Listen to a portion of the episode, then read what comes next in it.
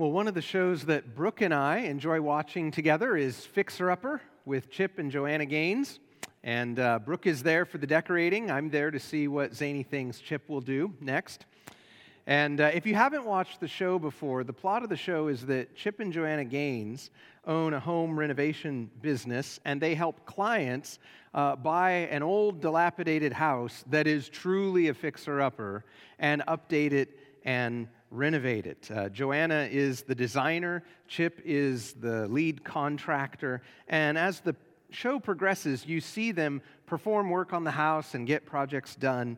And uh, it all leads up to the, the reveal at the end of the show. They have this great reveal. And for the reveal, what they do to make it dramatic is they have the couple stand in the street in front of the house, looking in the direction of the house, but their view of the house is obstructed by this ginormous blown up picture of the house that shows the house in its dilapidated state before any of the construction began. And so you see the exterior that's falling apart and the yard that's overgrown and the house has zero curb appeal. And then what happens is Chip and Joanna Gaines, they pull the picture back and the home freshly renovated with an attractive exterior and a perfectly manicured lawn and new landscaping is revealed. And it's this dramatic uh, uh, moment in the show. And I share that illustration with you because today we return to our study of the book of Ephesians, and we're going to come to a dramatic and climactic moment where the Holy Spirit rolls away an obstacle that's uh, obstructing our view, and He's going to reveal to us God the Father's grand renovation project for human history. We come to what I would call uh, today the great reveal in the book of Ephesians. So please turn in your Bible to Ephesians 1, uh, verse 3. And while you're turning there, let me reorient you to where we are in the book of Ephesians. Uh, Paul opens up his letter to the Ephesian church with a greeting very similar to the way that he greets other churches. And if you've ever studied his letters to the churches, you know that after his greeting, he typically launches into explaining to them how he's praying for them. And there's a lot we can learn about how to pray for each other and how to pray for our church from the Apostle Paul. And certainly he does that here in his letter to the Ephesians, but he doesn't do it right after his greeting. He does something very different. Instead, right after the greeting, he launches into this long sentence of doxology, of praise to God for what God has done in his eternal plan of redemption. And this sentence, it's one sentence in ancient Greek, it runs from verse 3 all the way down to verse 14.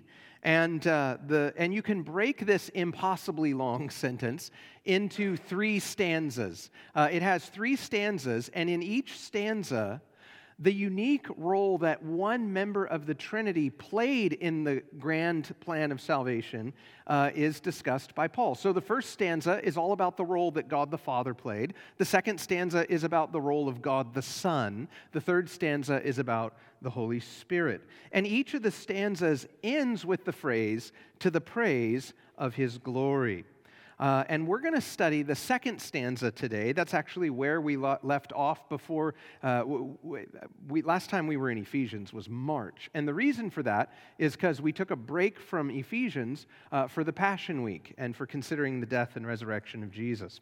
Uh, but now we're back in Ephesians and we're back in the second stanza about the role of the Son. And uh, eh, the role of the Son is verses 7 through 12. But I want to back up all the way to verse 3 uh, and let's read from verse 3 through verse 12 today uh, to set our minds on what Paul has to say to us. Ephesians 1 3 Blessed be the God and Father of our Lord Jesus Christ, who has blessed us with every spiritual blessing in the heavenly places in Christ, just as he chose us in him before the foundation of the world, that we would be holy and blameless before him. In love, he predestined us to adoption as sons through Jesus Christ to himself, according to the kind intention of his will to the praise of the glory of his grace, which he lavished freely, excuse me, which he freely bestowed on us in the beloved one. In him we have redemption through his blood, the forgiveness of our trespasses, according to the riches of his grace, which he lavished on us in all wisdom and insight, making known to us the mystery of his will, according to his kind intention, which he purposed in him with a view to the administration, to an administration, suitable to the fullness of the times, that is, the summing up of all things in Christ, things in the heavens and things on the earth. In him also we have obtained an inheritance, having been predestined according to his purpose, who works all things after the counsel of his will, to the end that we who were the first to hope in Christ would be to the praise of his glory. This is God's word to the Ephesians, of course, and now also to us. Let's pray. Father, as we now try to grasp this lavishing of knowledge in wisdom and insight that you've blessed us with through your word, please help us to understand it. Please help us to grasp this wisdom and this insight. And as we attempt this, please make the riches of your grace abound to us, I pray.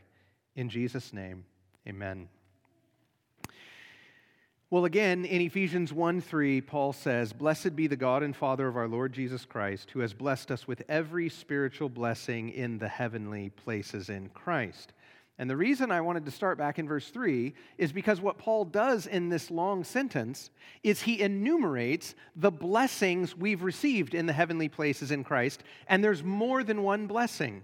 For instance, he starts verse 4 uh, those of us who've come to repentance and faith in Jesus were actually chosen by God before the foundation of the world, and we were chosen not just to be pardoned from our sins, but also to become holy and blameless. That's verse 4. In love, God the Father adopted us into his family as sons and daughters according to uh, his good pleasure. He chose us because he wanted to choose us. Verse 5.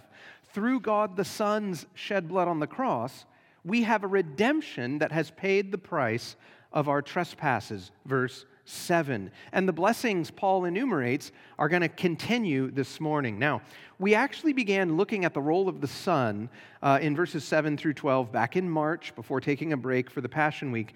And last time we were together in, in Ephesians, we looked at uh, the first blessing we received through the Son. I preached a whole sermon on the blessing of the redemption we've received through Christ's sacrifice. And so I don't want to repreach that here. But by way of review, let me say that in the Greco Roman world, redemption communicated being released or freed from a terrible predicament by the payment that another person made on your behalf. Uh, Greek speakers used this word for redemption to speak of a prisoner of war or a hostage who had their freedom purchased by another. But more than anything else in the Greek language, they used the word redemption to speak of being uh, uh, purchased from slavery, freed from slavery by the purchase of another. And I want to highlight that for you because there is a disconnect between this New Testament word, redemption, and the way that redemption is used in the English language, especially in popular culture and art. Let me give you an illustration. The Kropf family is currently watching season three of The Mandalorian. So if you're intending to watch The Mandalorian, this is a spoiler alert. Uh, and, but don't worry, if you haven't watched it yet, you, you'll figure this out uh, as the show is going. It's pretty obvious if you're watching the show, but I'll, I'll try to keep the details to a minimum. Uh, in a previous season, the Mandalorian commits a particular trespass of the Mandalorian creed. He needs to be redeemed. And so in season three, spoiler alert, he goes to a certain place, he performs a certain ritual, and when he comes back uh, to the Mandalorian group that he's living with, uh, to the clan he's with, the mother superior of the clan, if you will, says, You are redeemed.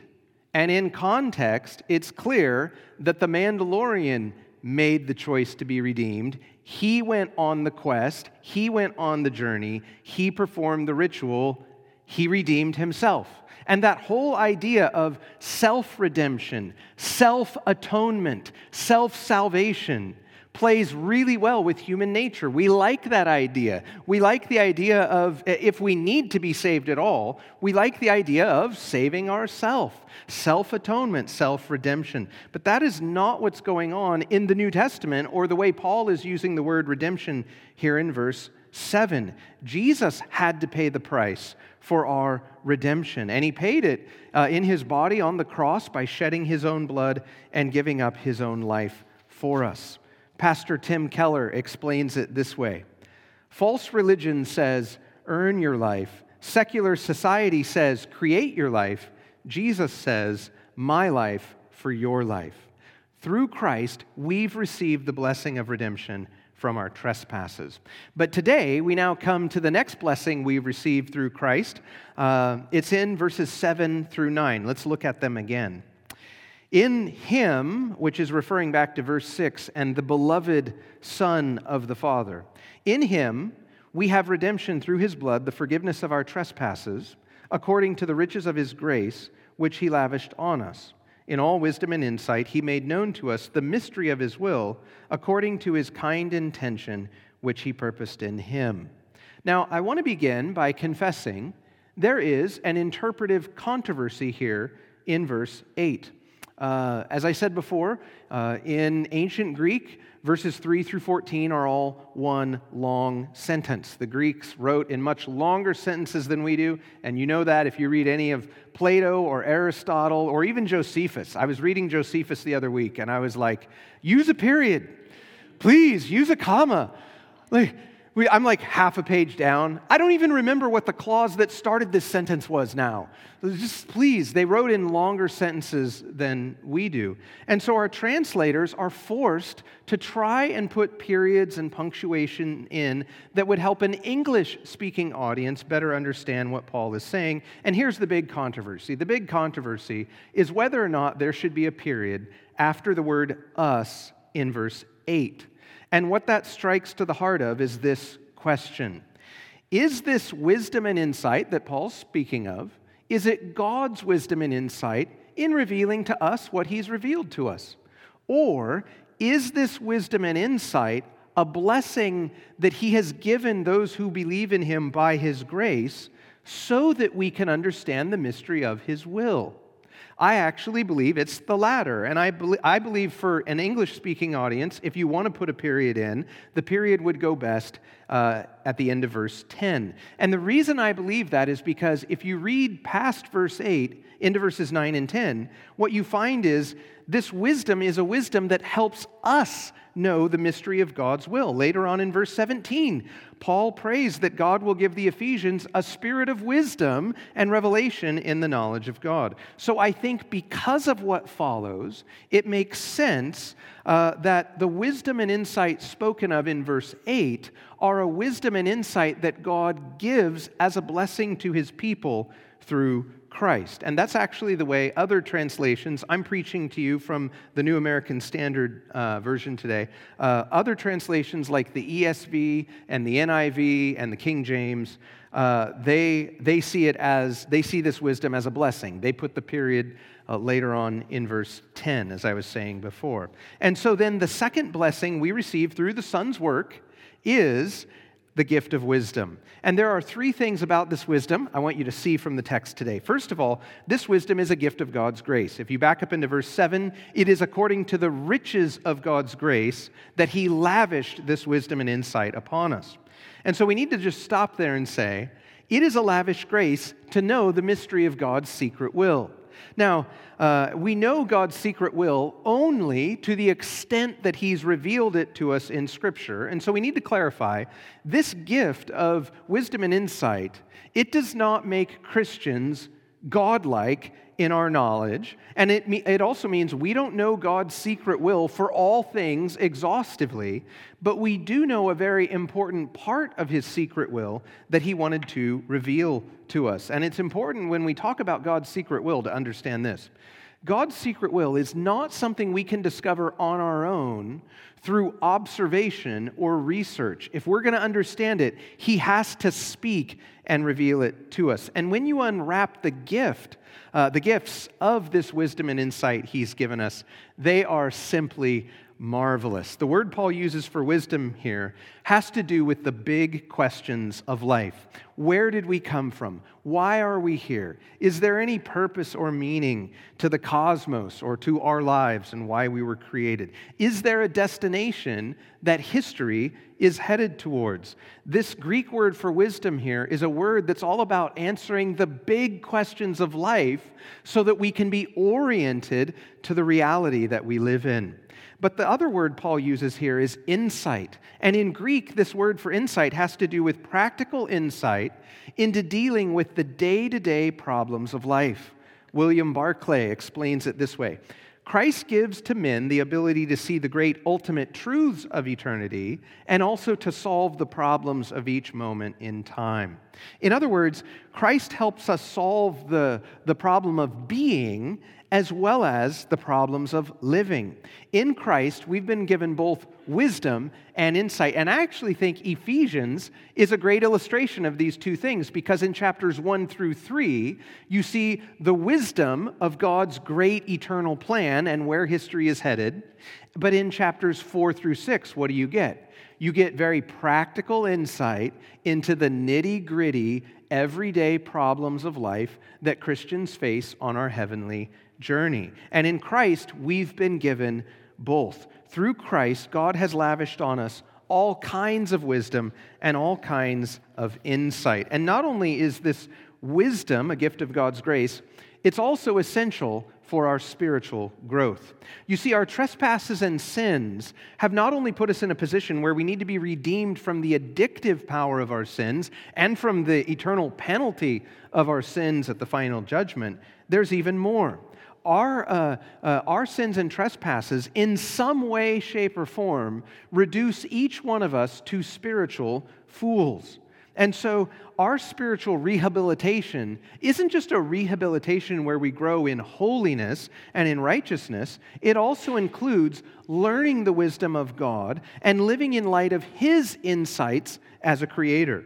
In fact, even before mankind fell into sin, Adam needed God to come and speak to him in the garden. Even in his unfallen state, Adam, as a finite creature, was not able to look at the cosmos, observe a whole bunch of things, and then taking the details that he observed, reason his way up to meaning and purpose in life and knowing where the future was headed. He needed God to speak. This is why Moses says, Man shall not live by bread alone, but by every word that proceeds from the mouth of God. There are things about the, the fabric of reality that we can't discover on our own and we need God to speak. So we need this wisdom, and this wisdom and insight He gives us, uh, they are both essential to our spiritual growth. But to understand that, you have to understand what the New Testament and the Bible says about the mind. According to the Bible, you are an embodied soul.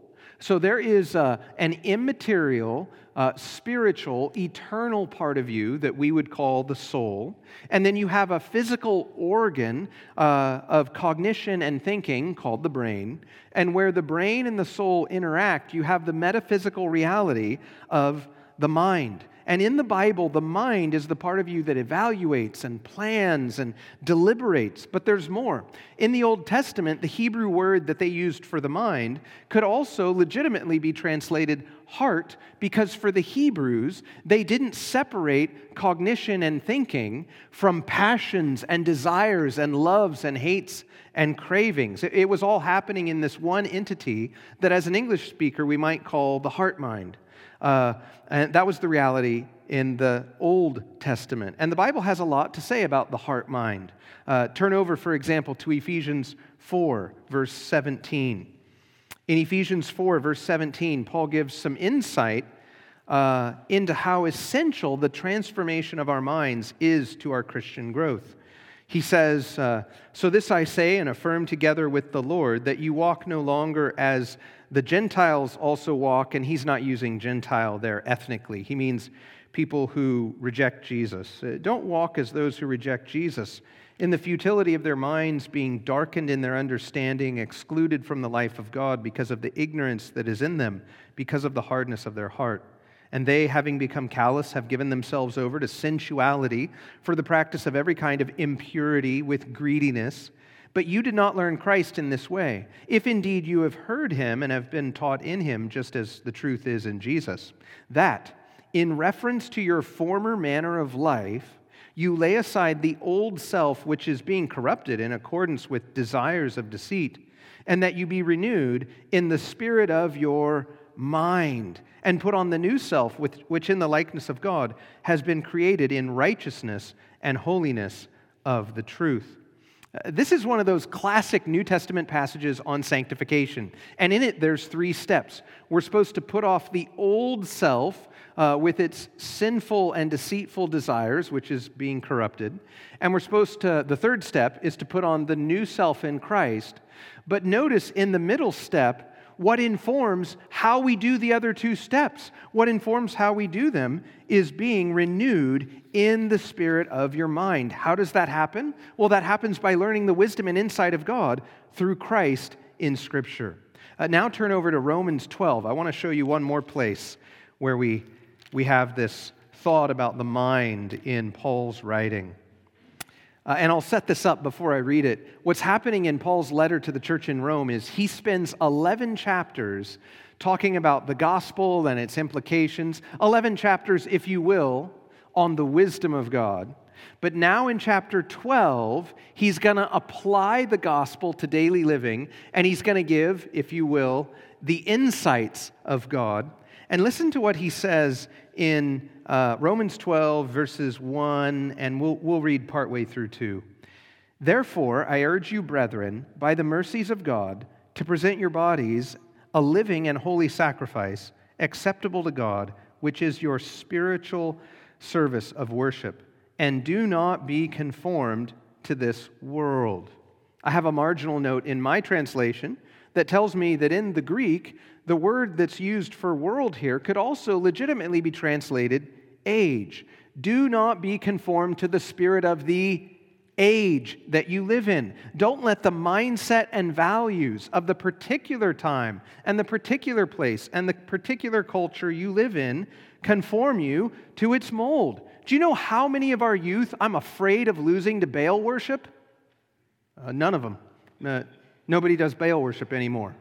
That's not the spirit of the age. We, what's the spirit of the age we live in? Well, I am afraid of losing our youth to a philosophy of life that says you are what you feel and that grants uh, uh, unlimited authority for defining all of reality to the inner self. I'm afraid of the secular spirit of our age where we say there is no God to redeem us, we must redeem ourselves.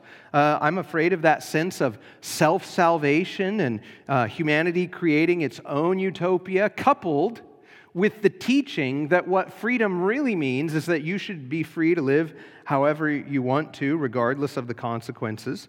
Uh, I'm afraid of losing them to that because it plays well to human nature and the natural desires of the human heart. But I'm not just afraid of losing them, I'm afraid for us who are already adults. I'm afraid that that way of thinking has already actually influenced us and conformed us to its mold more than we would realize. And the answer to that concern and danger then is this Romans 12, 2.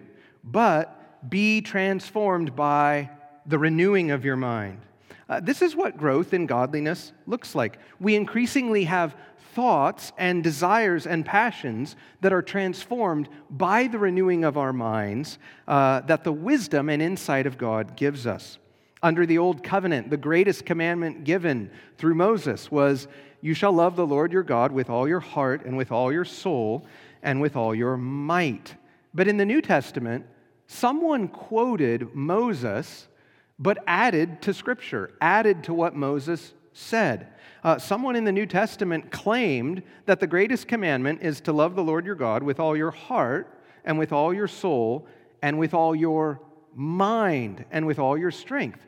Who added mind? Who is it that's adding to Moses' words? Answer it's Jesus himself. By his own authority, Jesus is adding that we need, clarifying really, that we need to love God with our minds. So understand that God's work in your mind is not a peripheral issue in your spiritual growth, it's central to your growth. And to be balanced about this, uh, is it possible for you to grow in biblical knowledge but not grow spiritually? Yes, yes, it's possible for us to grow in knowledge but not apply and live out and be doers of what we've learned. That's a spiritual danger that every single one of us in this room faces. But consider for a moment the opposite danger.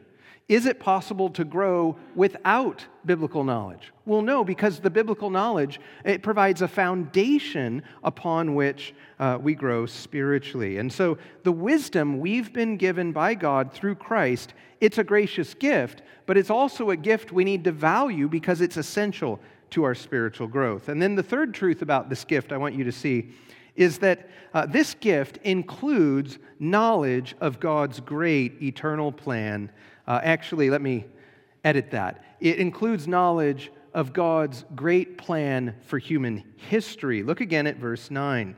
He made known to us the mystery of his will. Um, we all love a good mystery, right? And when I see that word mystery in the New Testament, I think of Sherlock Holmes, or I think of when I was a boy watching Murder She Wrote with my mom and thinking that Cabot Cove must be the murder capital of the world for, to have so many murders that Angela Lansbury needs to figure out, uh, right? But unfortunately, I think this world, word mystery it obscures what Paul is saying. The Greek word that we translate mystery is actually a very common New Testament word. It's a very common word in secular Greek, and in secular Greek, it's used most often as uh, to mean something that is a secret. So let's read verse 9 again, substituting secret as an alternate translation instead of mystery. He made known to us the secret of his will. In other words, through Christ, God has made known to us part of his secret will. Not his secret will for all things for all times, but a very important part of his secret will.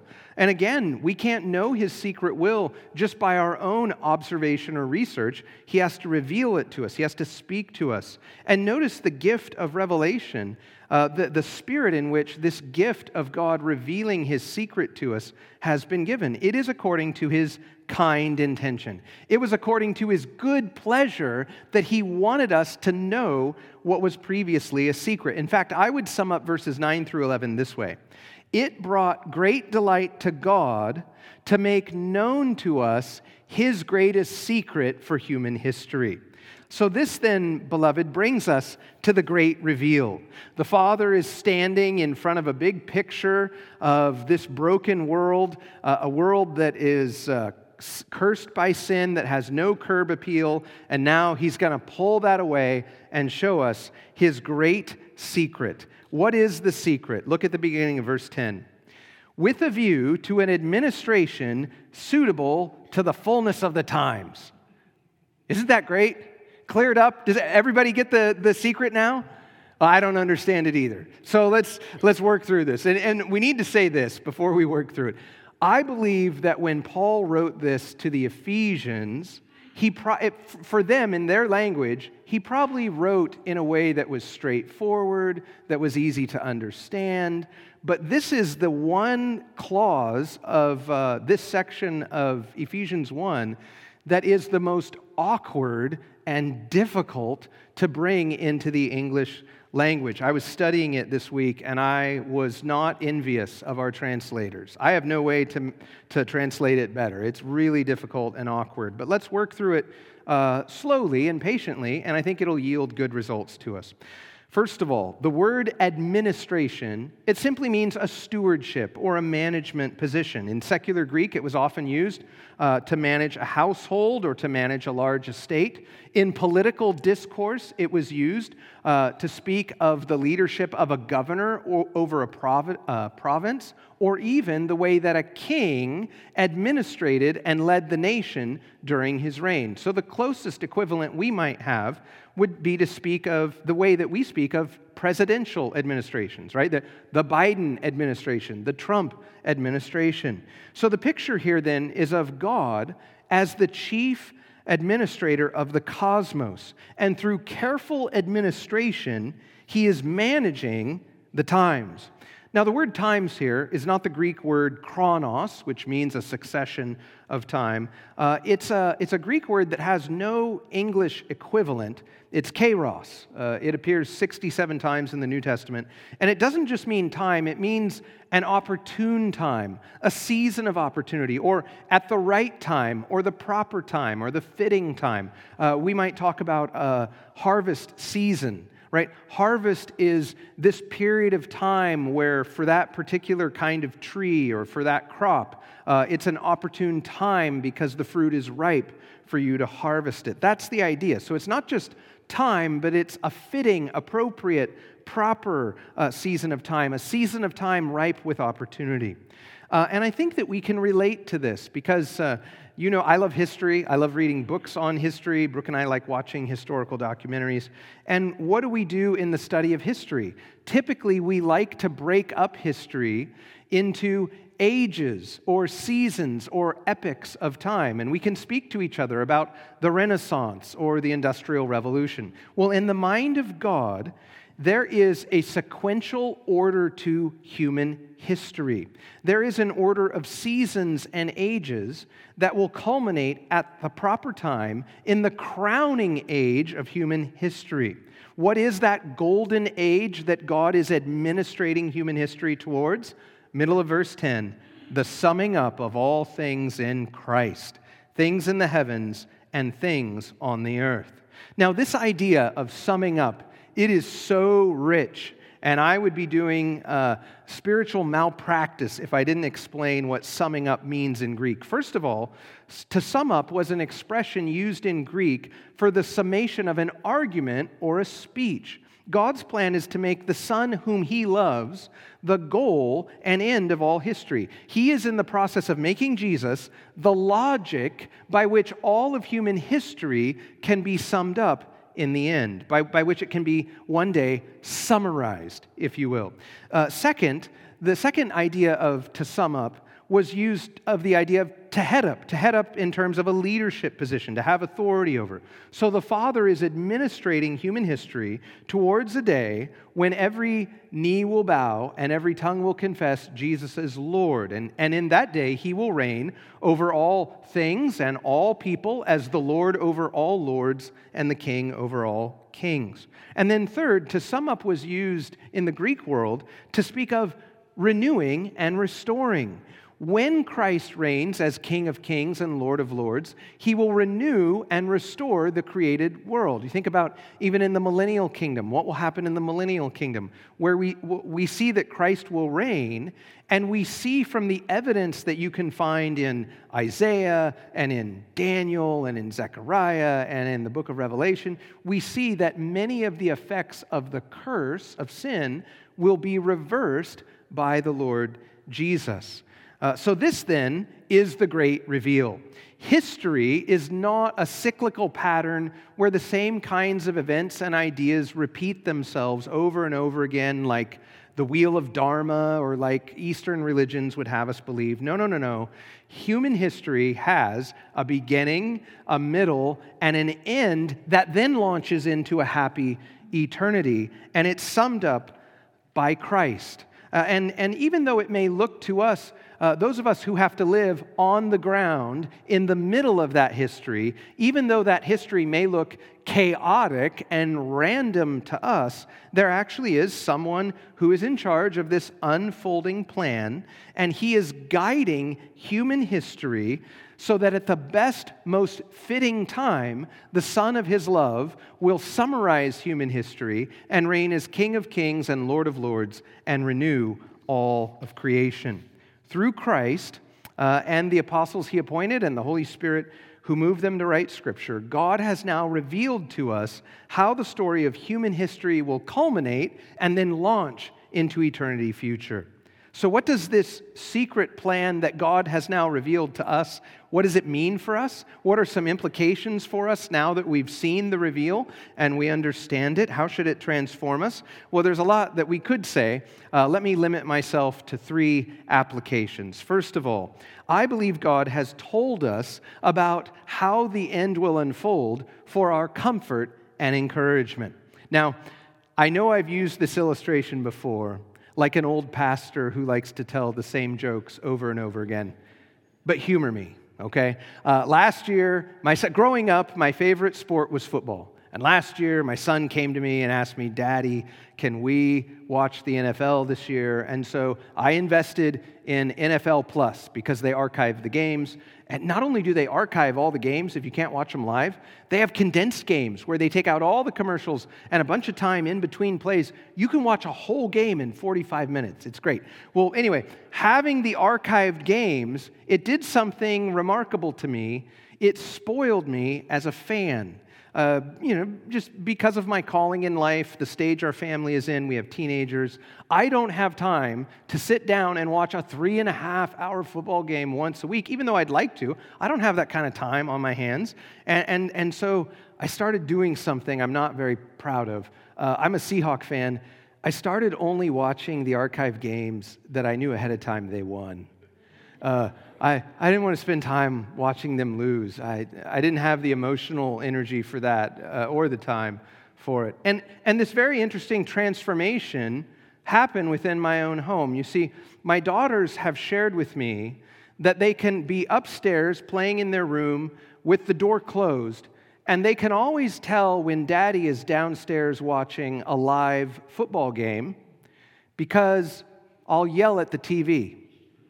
I'm, I'm not proud of that, but I, I guess I, I don't do that with baseball, I don't think, or basketball. Anyway, uh, but when I would watch the archived games, things would happen that would tend to make me angry.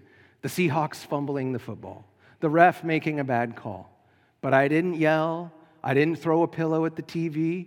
I kept my cool because I knew that in the end, we would still win. I could handle it, right? Well, I think there's something very similar happening here with God revealing his plan for human history. And here's, here's why I say this. Let's just be honest. We, we need to have an adult conversation about this.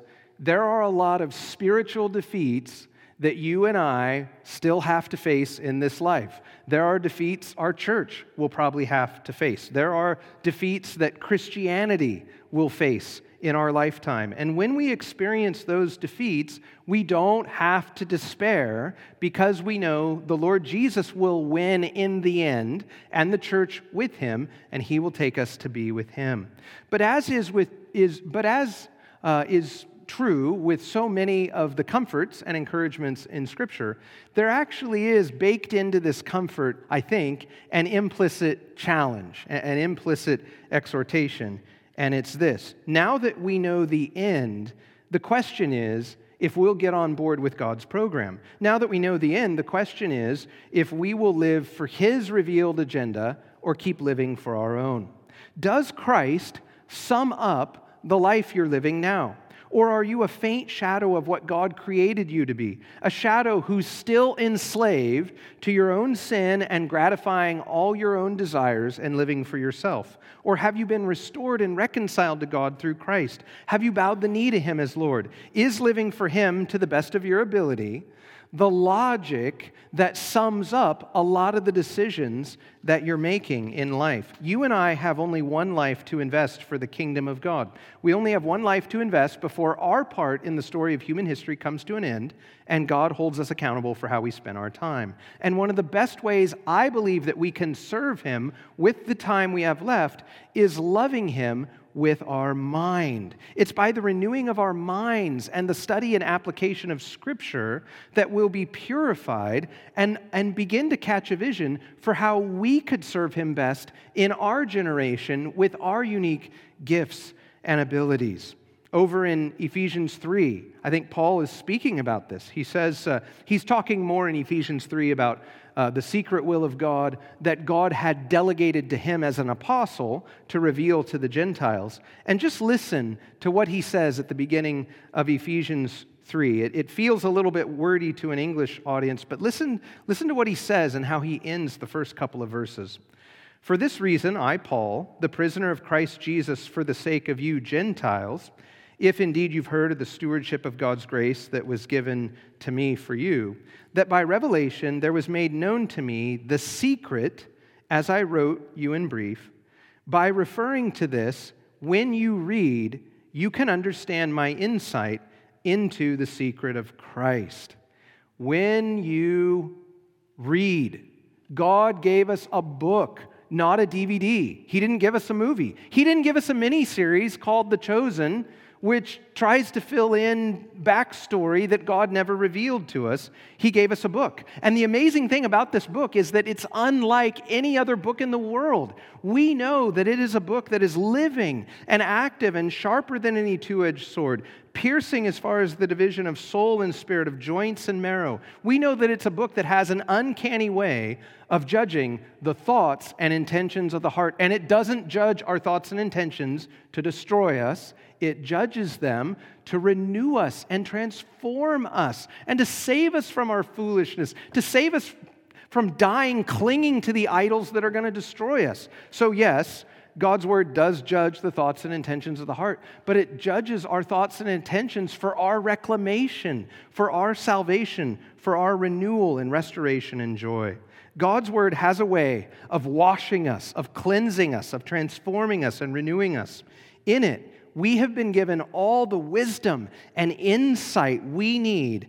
And now it's up to us to choose whether we're going to love God with our minds by studying it, taking it to heart, and being doers of it. Let's pray.